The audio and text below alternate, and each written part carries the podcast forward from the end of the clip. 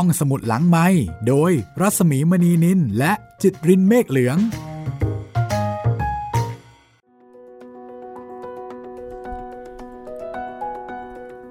สวัสดีค่ะ ต้อนรับกลับเข้าสู่ห้องสมุดหลังไม้กันอีกครั้งหนึ่ง สวัสดีคุณจิตริน สวัสดีครับพี่หมีครับ มาถึงตอนที่ 3 แล้ว ใช่แล้วครับ เราเรียกว่ายังไงดี ขึ้นเขาลงห้วยไปกับ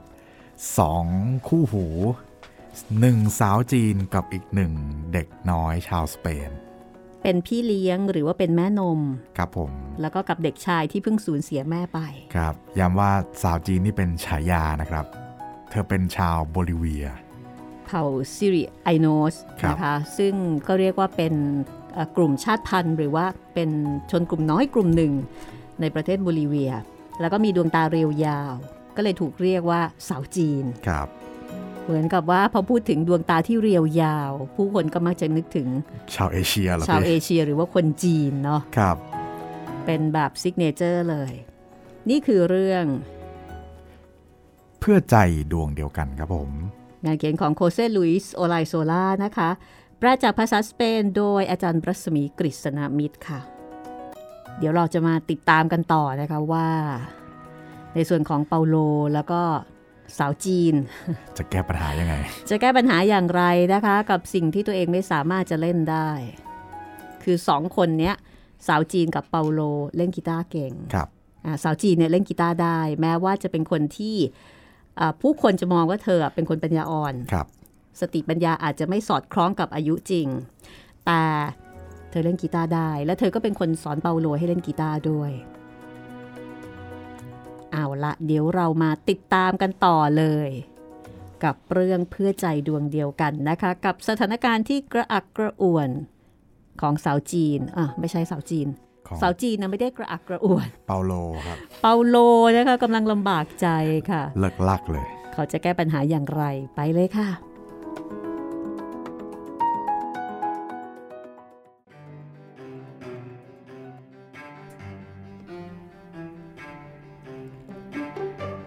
เปาโลก็เลยบอกกับซิลเบริโอว่า เราไม่ได้มาเล่นดนตรีฟลาเมงโกนะซิเบริโอ เอ้ย ช่างมันเหอะไม่เป็นไรหรอกนะชาวอังกฤษคิดว่าอะไรที่เล่นกับกีตาร์ก็คือฟลาเมงโกไปหมดนั่นแหละ แต่เขาไม่สามารถทำให้เด็กชายสงบลงได้ เพราะสุภาพสตรีคนหนึ่ง พูดอย่างรื่นเริงว่าโอ้ฟลาเมงโก ยอดเยี่ยมเลย แล้วก็ชูแขนขึ้นออกท่าเต้นเซบียานาซิเบริโอ ไม่นะเอ่อเราไม่ได้เล่นดนตรีแบบนั้น แม้ว่าซิเบริโอจะเขียนไม่เป็น แต่ถ้าเรื่องพูดแล้วก็ ไว้ใจได้เลย ถ้าไม่มีใครชนะเขาได้ ในกรณีนี้เพื่อที่จะไม่ให้เปาโลทุกร้อนจนเกินไป เขาก็เลยออกไปพบแขกเรือด้วยท่าทางที่ขึงขังออขอโทษครับ คุณสโคปี ผมขออธิบายรายละเอียดสักเล็กน้อยนะครับ คือว่า ศิลปินทั้งสองคนเนี่ย มาจากโบลิเวีย ทวีปอเมริกา เพราะฉะนั้น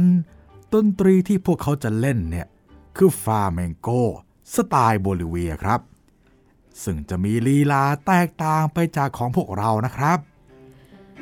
คำอธิบายของซิลเบริโอก็เป็นที่เข้าอกเข้าใจของบรรดาแขกเรือเป็นอย่างดี แต่ถึงกระนั้นเปาโลก็ยังแทบจะไม่อยากลากกีตาร์ออกไปเล่น เขาต้องฝืนตามเสียงขรุ่ยของสาวจีน ซึ่งเธอเดินหน้าอย่างมั่นใจ สักพักเปาโลก็รู้สึกว่า เด็กหญิงจ้องมองเขาด้วยสายตาที่ต่างไปจากสายตาเบื่อหน่ายในตอนแรกที่โต๊ะ แล้วแย่นิ้วเข้ารูจมูก เธอจ้องมองเขา อ้าปากค้างอยู่บนขอบเก้าอี้ลำตัวเอนมาข้างหน้า และในตอนจบของแต่ละเพลง ดูเธอไออายที่จะปรบมือ นานๆ ครั้ง เธอจะหันไปพูดกับกัปตันบรูยอชชาวอังกฤษ ซึ่งเป็นพ่อของเธอ แล้วก็หันมายิ้มให้ พูดพึมพำอะไรบางอย่าง ซึ่งเด็กหญิงก็ผงกหัวรับ เมื่อดื่มกาแฟเสร็จ แล้วต่อด้วยเครื่องดื่มแอลกอฮอล์ชาวอังกฤษก็ร้องบราโวด้วยความพึงพอใจ และสุภาพสตรีที่ชอบฟราเมงโก ก็ปรบมือให้จังหวะไปพร้อมๆกันด้วย เพลงสุดท้ายที่พวกเขาร้อง ก็คือเพลงสุภาพสตรีผู้เลอโฉม แล้วคุณสโคปี้ก็นึกขึ้นได้ว่า เขาแนะนำแขกผิดไป เขาจึงลุกขึ้นยืน แล้วก็พูดโดยหันไปทางเปาโลว่า ขอโทษที เอ่อ ฉันลืมไปว่าผู้หญิงในเพลงคือแม่ของเธอ แต่ว่าคนนี้ก็สวยมากเช่นกันนะ เขาเข้าไปใกล้สาวจีน โน้มศีรษะของเธอมาจูบหน้าผาก แม้ว่าแขกจะไม่รู้เรื่องต่างๆ ที่เกิดขึ้น แต่พวกเขาก็ปรบมือราวกับว่าเจ้าภาพได้ทำวีรกรรมบางอย่าง แล้วงานเลี้ยงก็จบลงอย่างสวยงามที่สุด คุณสโคปี้จ่ายเงินให้ 20,000 เปเซตาราว 4,000 บาท สาวจีนก็เก็บเงินไว้ในอกเสื้อ โอ้โห สาวจีน โชคดีจริง ๆ เลย เห็นไหมล่ะ เปาโลกระโดดตัวลอยขึ้นลงด้วยความยินดี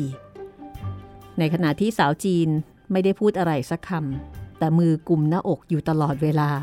มีเงินอยู่ในนั้น อารมณ์หลากหลายทั้งตกใจตื่นเต้นดีใจทำให้เปาโลไม่อาจจะข่มตาหลับลงได้ ในคืนที่มีเรื่องราวแปลกประหลาดมากมายเกิดขึ้นนั้น เด็กชายก็ฝันเห็นเด็กหญิงผมทอง ซึ่งดูเหมือนผู้ใหญ่มากในความฝันดังกล่าว วันรุ่งขึ้น เด็กหญิงมาปรากฏตัว ที่หน้าบ้านของซิลเบริโอ เธอดูไม่เหมือนผู้ใหญ่อย่างในฝัน แล้วก็แกล้งทำเป็นว่าบังเอิญผ่านมา เธอสวมกางเกงยีนส์รองเท้าผ้าใบ แล้วก็เสื้อแจ็คเก็ตสีแดงที่ดูซีดๆนี่ถ้าไม่ใช่เพราะผมสีทองอาราม ใครๆก็อาจจะคิดว่าเธอเป็นเด็กหญิงจากหมู่บ้านนั่นเอง เธอเดินไต่อยู่บนกำแพงเตี้ยๆ ที่ทอดไปสู่แม่น้ำซิลเบริโอเห็นเธอเขาก็ตกใจตะโกนว่า เอานี่แม่หนู อย่าไปเดินบนนั้น เดี๋ยวก็ตกลงไปหรอก ตอนแรกเธอทำราวกับไม่ได้ยินแล้วก็ยังคงเดินเล่นต่อ จนซิลเบริโอไปถึงตัว เธอจึงยอมฟังแล้วก็ลงมาจากกำแพงเตี้ยๆนั้น แล้วก็ทำท่าจะเดินจากไป แต่ซิลเบริโอถามขึ้นว่า หนูเป็นลูกสาวของกัปตันใช่ไหม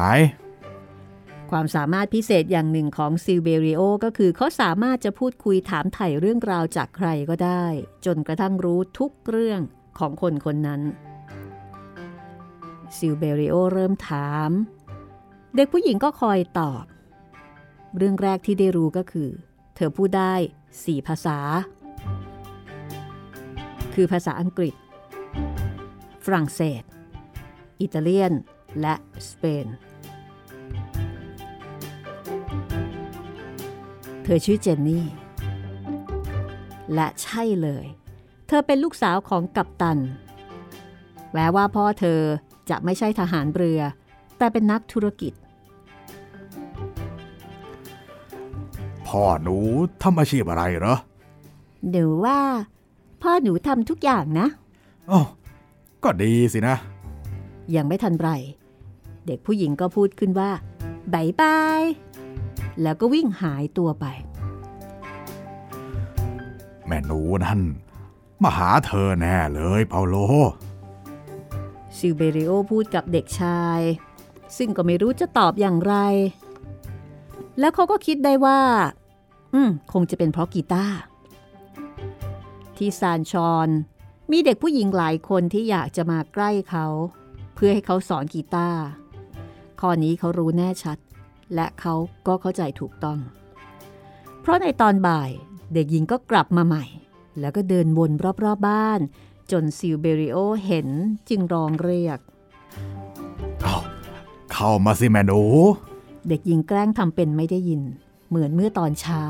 จนเขาต้องออกปากชวนอีกครั้ง ไม่อยากเข้ามาหรือไงจ๊ะ ในที่สุดเธอก็เข้ามา บ่ายนั้นพวกเขาได้พูดคุยกันอีกหลายเรื่อง จนในที่สุด เธอก็ถามว่า เธอหัดเล่นกีตาร์ยังไงอะสาวจีนสอนฉัน แล้วใครคือสาวจีน เมื่อเปาโลบอกว่า เป็นแม่นมของเขาเองที่เลี้ยงและให้นมเขามาตั้งแต่แรกเกิด เจนนี่ก็หัวเราะ จริง ๆ หรือเนี่ย เด็กหญิงชอบเล่นกีตาร์มาก แต่เล่นไม่ค่อยเป็น เธอเล่าเรื่องต่างๆ ซึ่งเปาโลฟังแล้วประหลาดใจมาก แม่เธออยู่ที่นิวยอร์กพออยู่หลายๆที่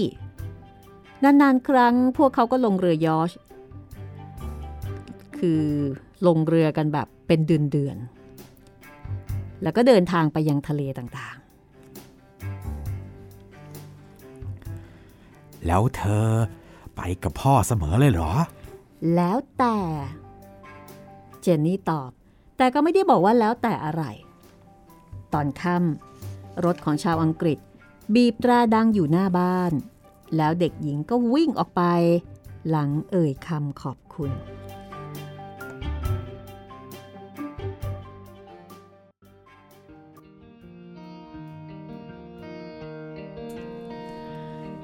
อยู่ๆไป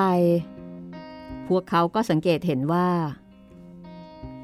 เจนนี่มักจะเอ่ยปากขอบคุณในทุกเรื่อง ซิลเบริโอรู้สึกว่ามันแปลก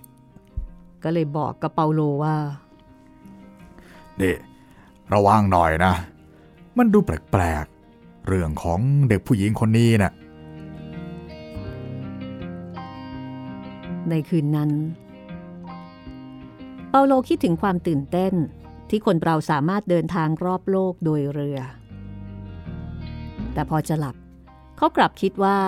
เขาอยากเป็นเหมือนเด็กชายคนอื่นๆ ในหมู่บ้านที่มีพ่อแม่ พี่น้อง แล้วก็ได้ไปโรงเรียนทุกวัน สาวจีนเริ่มทำงานในสวนของลูกพี่ลูกน้องซิลเบริโอ แล้วก็บอกกับเปาโลว่า ถ้าเราอยู่ที่นี่ เธอก็ต้องไปโรงเรียน ตกลง วันถัดมา เจนนี่กลับมาอีก และบ่ายนั้นทั้งสองก็ไปบ้านชาวอังกฤษเพื่อฟังแผ่นเสียง เจนนี่เปิดแผ่นโปรดของเธอให้ฟัง เมื่อเพลงจบ เธอก็ถามเปาโลว่า เธอเล่นเป็นไหม เปาโลสั่นหัว แต่พยายามที่จะเล่นครอไปตลอดบ่าย ตั้งแต่วันนั้นมา เด็กทั้งสองก็ทำอย่างเดียวกันนี้ เปาโลอยากให้ถึงเวลาไปบ้านของชาวอังกฤษเร็วๆ ซึ่งมักจะเป็นเวลาบ่ายแก่ๆ เมื่อไปถึงก็ดูเหมือนไม่มีใครอยู่ในบ้าน คุณสโคปี้หมกตัวอยู่ในห้องเขียนหนังสือ ซึ่งตั้งอยู่ปลายสุดของบ้าน แล้วก็มีหน้าต่างบานใหญ่หันไปทางแม่น้ำ ขณะเขียนหนังสือ ชาวอังกฤษจะดูเงียบครึม ต่างไปจากตอนที่เปาโลเห็นในงานเลี้ยง เขาจะออกจากห้องทำงานมาเข้าครัว ก็เพื่อชงชาดื่มเท่านั้น แล้วถ้าเห็นเด็กๆ เขาก็จะเพียงแค่ยกมือ แล้วก็เอ่ยเฮลโลทักทายเท่านั้น ส่วนกัปตันก็ใช้เวลาหลายชั่วโมงบนเขา เพื่อหาหินแปลก ดูเหมือนว่าเขาจะทำเช่นเดียวกันนี้ ในการเดินทางทุกครั้ง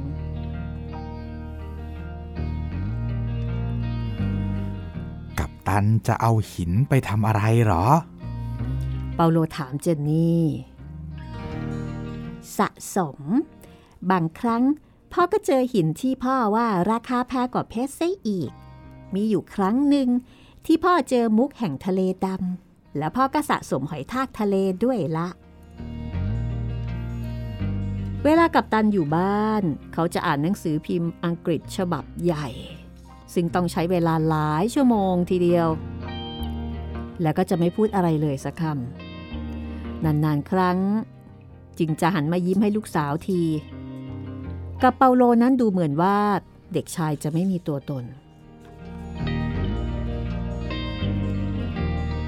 เปาโลไม่เคยรู้สึกเช่นนี้มาก่อน ทั้งกลางวันและกลางคืนเขาได้แต่คิดถึงเรื่องที่เกี่ยวข้องกับเจนนี่ เด็กชายสามารถนั่งหัดเล่นกีตาร์เพลงฝรั่ง ซึ่งเป็นเพลงที่เด็กหญิงชอบเป็นชั่วโมงชั่วโมง แต่เมื่อเขาไม่รู้ภาษาอังกฤษ จึงต้องจำเนื้อร้องแบบที่ไม่ได้เข้าใจความหมายอะไรเลย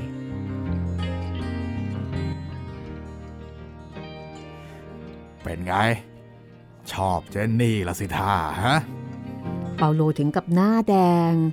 สาวจีนก็เลยพูดแก้แทนให้ว่า ที่หมู่บ้านฉันน่ะมีคำพูดว่า กีตาร์ทำให้เรามีเพื่อน เด็กชายรู้สึกขอบคุณ แล้วก็คิดว่าที่สาวจีนพูดนั้นมีเหตุผลทีเดียว เขาไม่เคยรู้สึกเป็นเพื่อนใครเท่ากับเด็กหญิงชาวอังกฤษคนนี้ บางครั้งเขาก็คิดว่าตนเองกำลังมีความรัก แล้วก็รู้สึกกังวลขึ้นมา เพราะกลัวว่าไม่ขณะใดก็ขณะหนึ่ง กัปตันอาจจะกลับไปที่ชายฝั่ง ซึ่งเขาจอดเรืออยู่ แล้วเจนนี่ก็จะหายไปด้วย ไปในที่ที่ไม่มีใครรู้จัก หรือดีที่สุดอาจไปนิวยอร์กซึ่งเด็กชายรู้สึกว่าอยู่สุดโลกเลยทีเดียว นอกจากฟังเพลง พยายามเล่นกีตาร์แล้ว เจนนี่ยังชอบปีนผา ถ้าเป็นไปได้ก็ต้องเป็นที่ที่ค่อนข้างอันตราย แล้ววันหนึ่ง เด็กหญิงก็ชวนเปาโล ให้ไปเที่ยวยอดเขาที่มีหน้าผาตัดแห่งหนึ่ง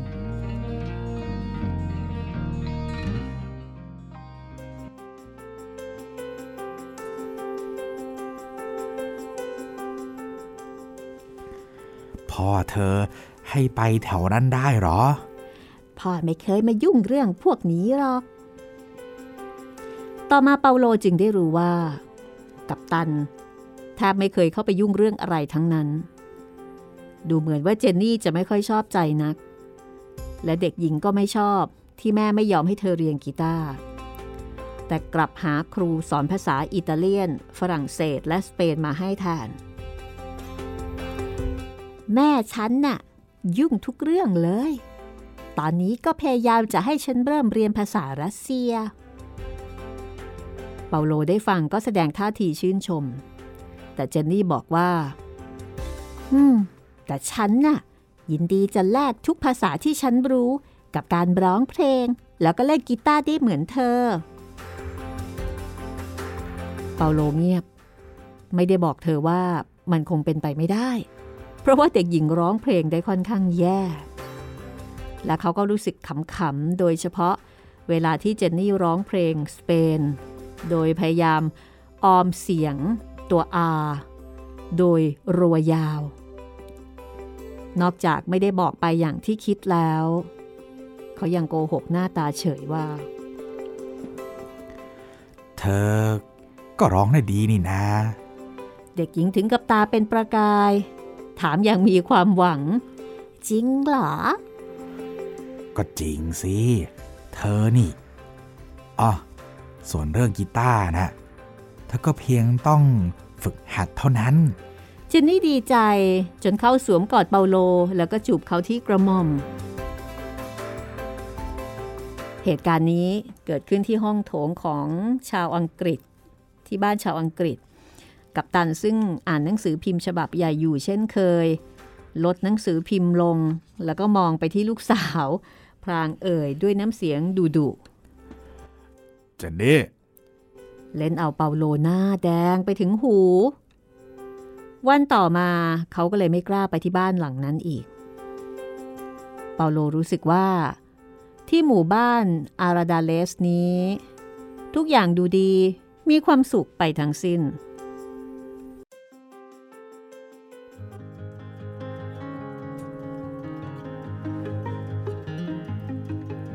คุณสโคปี้เขียนนวนิยายที่ลงมือมาหลายปีแล้วเสร็จสิ้นลง เขาดีใจมาก และจัดงานฉลอง ในคราวนี้มีชาวอังกฤษที่มาจากประเทศอังกฤษกันเลยทีเดียว รวมทั้งชาวอเมริกันคนหนึ่งด้วย แน่นอนว่า เปาโลและสาวจีน ได้รับเชิญให้ไปร้องเพลงและเล่นกีตาร์เหมือนเคย กลางงาน กัปตันพูดอะไรบางอย่างเป็นภาษาอังกฤษอย่างเคร่งครึม แล้วทุกคนก็ปรบมือ ยกเว้นเจนนี่ที่ดูออกจากโกรธโกรธด้วยซ้ำพ่อเธอพูดว่าอะไรนะเปาโลถามเจนนี่ันงี่เง่า เด็กหญิงตอบเพียงเท่านี้ เล่นเอาเปาโลรู้สึกขำ คือเขาจะขำทุกครั้งที่เจนนี่พูดถึงพ่อ เพราะเธอเรียกเขาว่ากับตัน แต่คราวนี้เขารู้สึกแปลกใจ ที่เจนนี่พูดถึงพ่อแบบนี้ คุณสโคปี้เข้ามาใกล้เด็กหญิง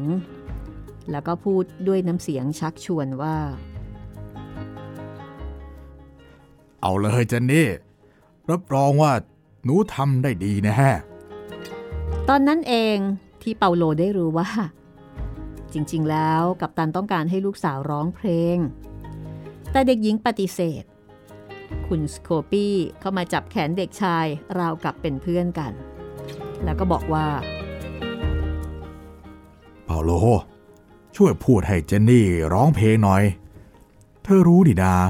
ว่าเจนนี่ ร้องเพลงอะไรได้ เด็กชายทำตาม และเสนอให้เธอร้องเพลงของสกอตแลนด์เพลงหนึ่ง ซึ่งเธอร้องได้ดีที่สุด แล้วเด็กหญิง ก็หันมาโกรธเปาโลแทน เธอต้องการอะไรหืจะให้ฉันร้องหลังพวกเธอเนี่ยนะ คนเขาจะได้หัวเราะย้อฉันปะไรล่ะ เด็กหญิงต่อว่าด้วยความโมโห ไม่หรอก เด็กชายเอ่ยตะกุกตะกักทำให้สถานการณ์ตึงเครียด จนสาวจีนต้องเข้ามาแก้ ฟังนะ ไม่ดีเลย ที่คนเขาต้องขอร้องเธอ มันดูไม่มีมารยาทนะ สาวจีน พูดด้วยน้ำเสียงมีอำนาจเชิงออกคำสั่ง จนเจนนี่ก้มหน้า แล้วก็บอกว่าก็ได้ก็ได้ หนูจะร้องอืมเปาโล เธอว่าเพลงสกอตหรอ เด็กชายพยักหน้า จากนั้นก็เริ่มเล่นกีตาร์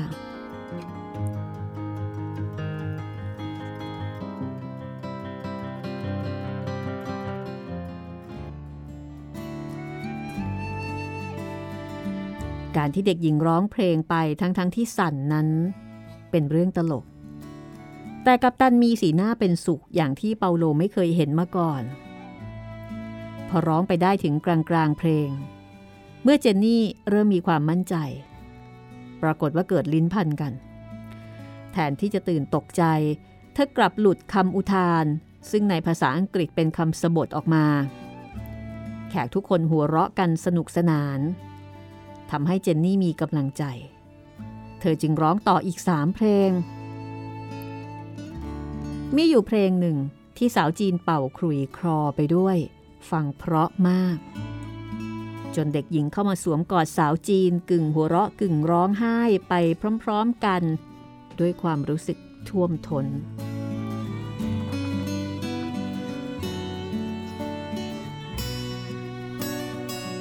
ชาวอังกฤษ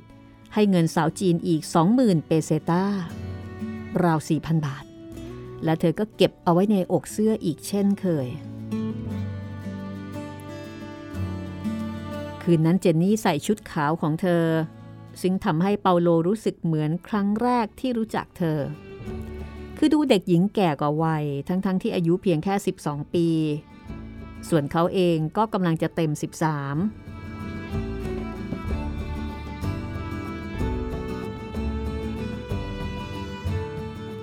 สโคปี้ใช้เวลาหลายชั่วโมง ในการตรวจทานแก้ไข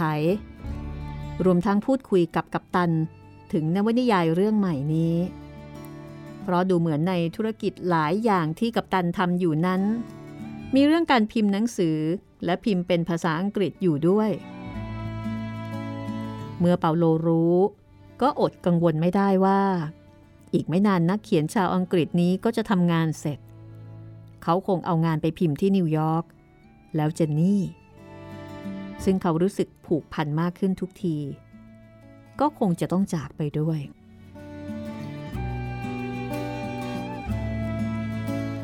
ราวกับว่าความสัมพันธ์อันดีของเด็กทั้งสองนั้นจะติดต่อไปยังผู้อื่น เพราะดูเหมือนว่าความสัมพันธ์ของบ้านชาวอังกฤษ กับบ้านซิลเบริโอก็แน่นกระชับขึ้น เรื่องเริ่มจากนกแก้วสองตัวที่เจนนี่เล่าให้คุณสโคปี้และกับตันฟัง ทั้งสองจึงอยากมาเห็นกับตา แล้วก็ไม่รู้สึกผิดหวังเลย นกแก้วทั้งคู่ต่างมีความสุขอยู่ในบ้านของซิลเบริโอ แล้วมันก็แสนจะเข้าอกเข้าใจ แล้วก็เชื่อฟังสาวจีน ไม่ว่าเธอจะสั่งให้ทำอะไร ชาวอังกฤษถ่ายหนังไว้ด้วยกล้องวิดีโอของเขา ตอนที่นกบินรอบๆตัวสาวจีน แล้วก็ลงเกาะที่หัวกับที่ไหล่ของเธออย่างละตัว พรางพูดอย่างไม่หยุดปากว่าโอ้โหวิเศษจริงๆ วิเศษจริงซึ่งกัปตันก็พงกหัวรับพรางว่าๆอืมใช่เลย วิเศษมาก ชาวอังกฤษทั้งคู่ชอบสัตว์มาก แต่ก็ไม่รู้สึกอะไรที่จะฆ่ามัน หากทำตามกฎ ด้วยเหตุนี้พวกเขาจึงไปล่าสัตว์กับซิลเบริโอด้วย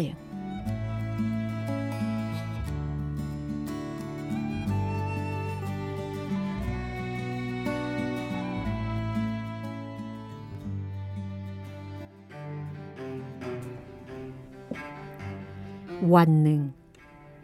ที่เหมือนเวลาจะหยุดหมุน และไม่น่าเชื่อว่า จะย่างเข้าเดือนธันวาคมแล้ว อากาศหนาวและหิมะก็ตกลงมา พวกเขาตัดสินใจเดินไปทางบริเวณสายน้ำเชี่ยว ซิลเบริโอขอให้สาวจีนมาด้วย เพราะเธอมีความสามารถและก็รู้ว่าสัตว์อยู่กันแถวไหน เปาโลกับเจนนี่ก็ขอไปด้วย เด็กหญิงสามารถทำให้นกแก้วตามเธอมา ยกเว้นก็ต่อเมื่อ สาวจีนพูดกับพวกมันด้วยภาษาซิริโอนอส คือถ้าเกิดว่าสาวจีนพูดด้วยภาษานี้เมื่อไหร่ มันจะบินกลับไปที่สาวจีนทันที เมื่อไปถึงสายน้ำนั่น พวกเขาก็มองดูซากเต็นท์ที่เคยมากางพักแรม เด็กหญิงถามเปาโลอย่างชื่นชม ตรงนี้เหรอ ที่พวกเธอเคยนอนกันน่ะ อืม ใช่ โห โชคดีจริง ๆ เลย แม้เวลาจะผ่านไปเพียงสองเดือน เปาโลกลับรู้สึกว่า มันผ่านไปเป็นปีแล้ว แต่สาวจีนรู้สึกว่ายังไม่ได้ไปจากที่นี่เลย แล้วเธอก็พบร่องรอยของกวางแก่ตัวผู้ในทันที คนที่พกปืน มีเพียงคนเดียวคือซิลเบริโอ ชาวอังกฤษทั้งสอง เพียงแค่ตามมาร่วมการล่าสัตว์เท่านั้น โดยเอากล้องส่องทางไกลมาด้วย คุณสโคปี้รู้สึกแปลกใจมาก ที่เห็นว่าสาวจีนสามารถแยกแยะด้วยสายตาเฉียบคม ในสิ่งที่พวกเขามองไม่เห็น แม้ว่าจะใช้กล้องส่องทางไกลช่วยก็ตาม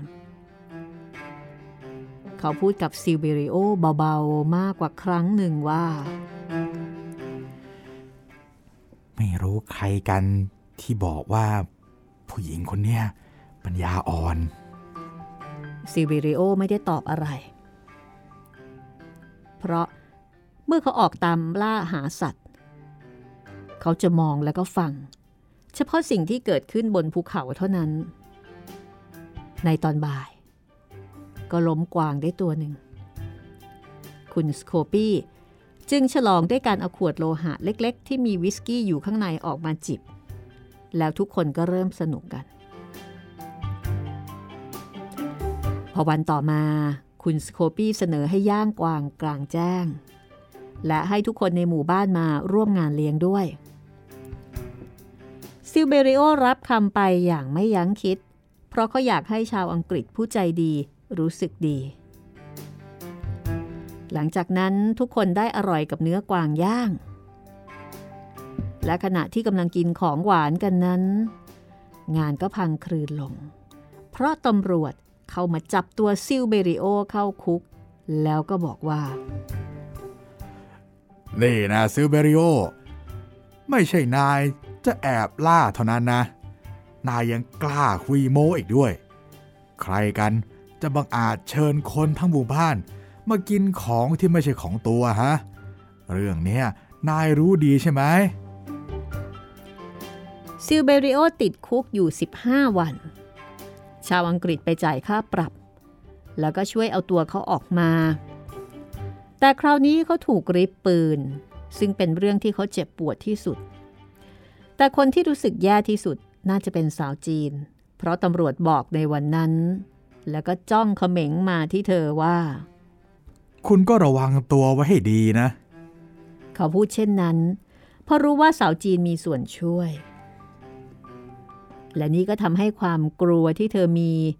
ในวันที่หนีมาจากซานชอนหวนกลับมา ถึงขนาดที่ว่ารอยยิ้มบนบริมฝีปากของเธอ จางหายไปเลยทีเดียว สิ่งที่ไม่มีใครเคยคาดคิดก็คือ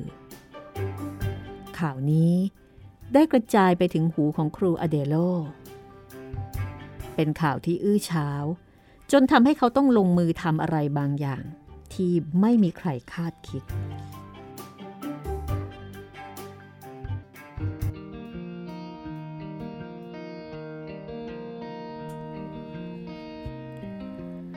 ครูอเดโล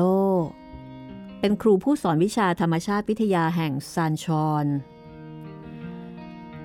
เขาเป็นชายโสด ที่มีหัวใจปวดร้าว เพราะนิสัยรักความยุติธรรม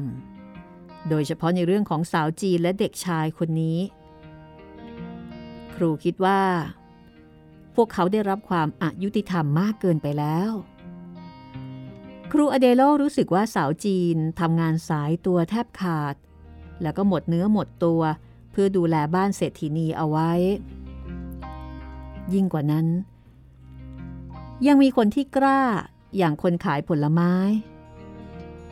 ที่คอยเอาเปรียบทั้งสองคนอย่างหน้าด้านๆ ครูรู้สึกแย่ที่สาวจีนเป็นบุคคลปัญญาอ่อน ที่ไม่มีใครเอาธุระเรื่องที่จะพาเธอไปพบแพทย์ และโดยเฉพาะอย่างยิ่ง เรื่องที่พวกเขาแอบหนีขึ้นเขาไป โดยไม่กลัวว่าจะเกิดอะไรขึ้น ดังนั้นครูจึงใจหาย เมื่อได้ข่าวจากคนขับรถโดยสารในวันหนึ่ง เมื่อช่วงต้นเดือนธันวาคมว่า ครูคงเดาไม่ออกเลยละสิว่าสาวจีนกับเด็กชายน่ะไปอยู่ไหน เอาไปไหนล่ะ ฝั่งตรงข้ามเขาโน่นแน่แถวอาราดาเรสโน่นคนขับรถโดยสารนั้น นอกจากจะบรรทุกผู้โดยสารและสิ่งของแล้ว ยังพาเอาข่าวคราวที่เกิดขึ้นแถบหมู่บ้านในเทือกเขานี้มาด้วย เขาเล่าเรื่องอย่างที่เคยได้ยินมา แต่เนื่องจากเขาชอบที่จะเป็นคนสำคัญ จึงขยายความใส่สีตีไข่เข้าไป ในกรณีนี้เขาเล่าให้ครูฟังว่า ดูเหมือนพวกเขาเนี่ย จะไปอยู่กับผู้ชายคนหนึ่งที่ไม่ค่อยดีนัก และถูกจับเข้าคุกด้วย ผู้ชายคนนี้มีสัญญาจ้างกับชาวอังกฤษ อาจจะเป็นเรื่องเอ่อยาเสพติดก็ได้นะ ยาเสพติดอะไรกัน ครูอุทานตาถลนด้วยความตกใจ เออก็เรื่อง ยาเสพติดนะฮะ ผมคิดเอาเอง ก็อย่างที่ครูรู้ พวกต่างชาติที่มาเนี่ย บางครั้งก็มาทำแต่เรื่องแย่ๆ แต่ที่แน่ๆก็คือ ชายคนเนี้ยขอให้พวกเขาไปเล่นกีตาร์กระเป๋าครุย คิดว่าน่าจะหาเงินจากน้ำพักน้ำแรงของสองคนนั้นนะ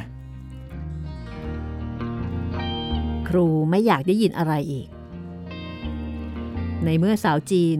เคยถูกคุณนายแสนสวยใช้ทำงานหนักขนาดนั้น แล้วกับคนเลวๆ ที่ต้องโทษติดคุกด้วยแล้ว นี่มีหลอกใช้เธอจนปางตายหรือนี่ ครูวาดภาพสาวจีนเป่าครุยไปตามถนนหนทาง เช่นเดียวกับพวกยิปซี หรืออาจถูกบังคับให้ทำอะไรที่แย่ไปกว่านั้นอีกก็เป็นได้ มนุษย์เราดิมันช่างบัดซบจริง เป็นคำเดียวที่ครูพูดให้เพื่อนบ้านฟัง ก่อนจะขับรถออกไปทางเทือกเขาทันที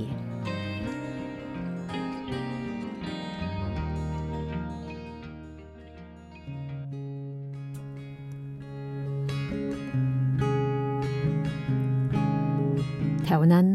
ถนนหนทางไม่ดีเอาเสียเลย เมื่อเขาเขตเขาสูงก็กลายเป็นป่า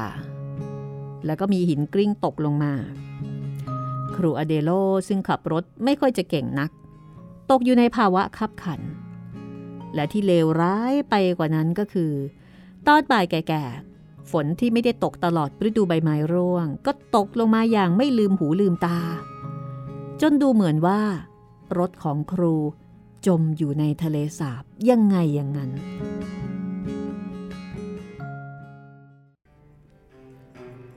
เมื่อถึงตอนนี้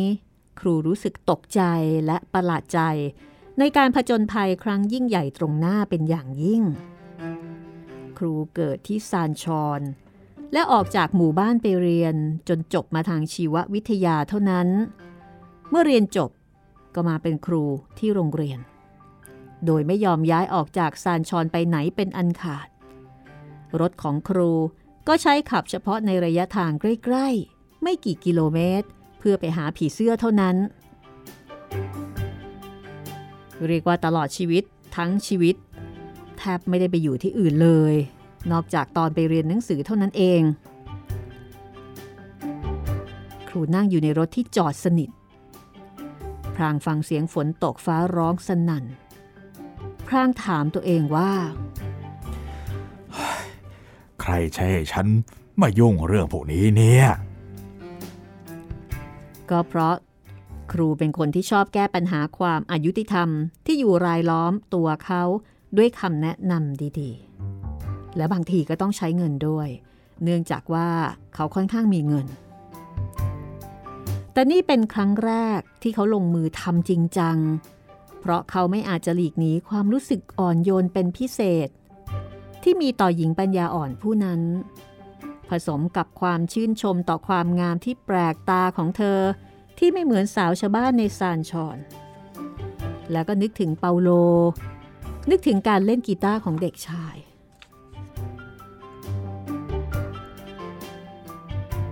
เมื่อฝนหยุดตก เขาก็สามารถขับรถออกมาจากกลุ่มนั้น ด้วยความช่วยเหลือของชาวสวนกับลาของเขา แล้วครูก็สวดบท ข้าแต่พระบิดาขอนักบุญอันตนให้ช่วย จากนั้นรถก็วิ่งได้ พอเข้ามาใกล้หมู่บ้านอาราดาเลส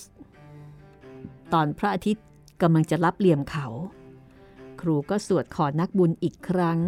ขอให้ได้พบกับคนทั้งสองในสภาพที่ปลอดภัย แต่ในกรณีนี้การกลับตลปัดเพราะสาวจีนเป็นคนแรกที่เห็นครูเข้าหมู่บ้านมา และไม่ได้คอยจนรู้แน่ชัดว่าครูมาทำไม เธอไม่เคยลืม ว่าชายคราวเยอะ ซึ่งมักพูดเสียงดังคนนี้ เคยขู่เอาไว้ว่า จะเอาเปาโลไปเข้าโรงเรียนประจำเมื่อตกอยู่ในสถานการณ์ขับขันเช่นนี้ สิ่งที่เธอคิดได้ก็คือหนีตามกฎของบรรพบุรุษชาวซิริไอโนสเมื่อเจอแบบนี้ต้องหนีเท่านั้น และเมื่อจะหนี ก็จะต้องทำทันที โดยเอาเฉพาะของที่จำเป็นติดตัวไป เปาโล เก็บเสื้อผ้า เราต้องไปแล้วสาวจีนบอกเด็กชายอะแต่แต่แต่ว่าเกิดเกิดอะไรขึ้นเหรอ ครูมาตามหาเรา เธอตอบพรางซ่อนเงินที่หามาได้ตลอดสองเดือนในที่ที่เธอชอบแอบเอาไว้ ส่วนเปาโลยังไม่หายงง หลายวันมาแล้วที่เด็กชายยังไม่ค่อยเข้าใจอะไรดีนัก เขาไม่รู้ว่าทำไมตำรวจจับซีเบริโอเข้าคุก แล้วตอนที่ทุกคนมีความสุขที่สุด กัปตันก็ประกาศว่าจะกลับไปยังเรือของตนที่จอดอยู่ชายฝั่ง แล้วก็ยิ่งไม่เข้าใจไปอีก ที่จู่ๆครูอเดโลก็มาปรากฏตัวขึ้น ในหมู่บ้านที่ซ่อนตัวอยู่ในเทือกเขาเช่นนี้ และแม้ว่าเด็กชายจะเข้าใจแล้วก็รู้จักความกลัวของสาวจีนดี แต่ตอนนี้เขาก็ไม่พร้อมที่จะตามสาวจีนไป เพราะเขาไม่อยากจะจากเจนนี่ไปเช่นนี้ จริงๆ ถ้าจะพูดให้ถูกก็คือ เขาไม่อยากจะจากเธอไปเลย ไม่ว่าจะเป็นกรณีใด ๆ โดยเฉพาะจากไปตลอดกาล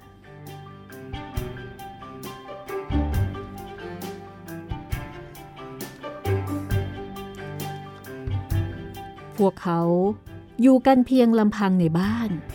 เพราะซิเบริโอยังไม่ออกมาจากห้องขัง และลูกสาวเขาก็เอาอาหารเย็นไปให้พ่อที่นั่น คืนนั้น พายุพัดกระหน่ำทั้งมืดและเศร้าซึม เปาโลพยายามให้เหตุผลกับสาวจีนว่า ครูมักจะช่วยเหลือเราตลอดมาจำได้ไหม ครูช่วยเราขายแยมที่เราทำเอง ครูช่วยฉันด้วยที่โรงเรียน เขาคงไม่ได้มาหาเราหรอก หรือถ้ามาก็คงเพื่อมาช่วยเรามากกว่า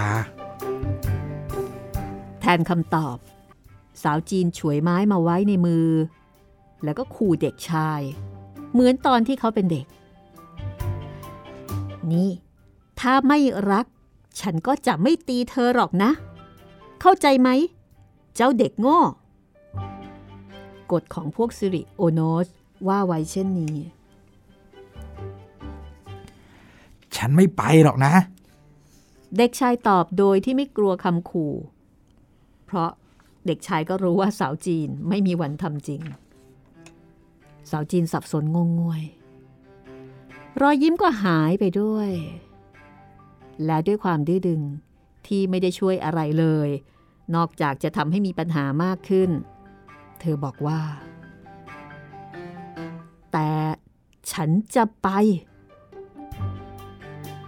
ว่าแล้ว เธอก็หยิบเป้ขึ้นหลัง เดินออกไปยังถนน ถนนนั้นปูด้วยหิน กลางถนนมีน้ำฝนที่เพิ่งตกลงมาไหลผ่าน ไฟสว่างเป็นช่วงๆ ด้วยแสงจากหลอดไฟ ที่แกว่งไปมาตามแรงลมที่พัดลงมาจากภูเขา เปาโลเห็นสาวจีนเดินจากไป และรู้สึกได้ว่า แม่นมของตนนั้น เป็นผู้หญิงที่โดดเดี่ยวเดียวดายที่สุดในโลก เธอเดินอกผายไหลพึง ด้วยก้าวย่างที่สงบมั่นคง แต่ในใจ มีแต่เด็กชายที่รู้ว่า เธอก้าวไป ด้วยความสับสน และหวาดกลัว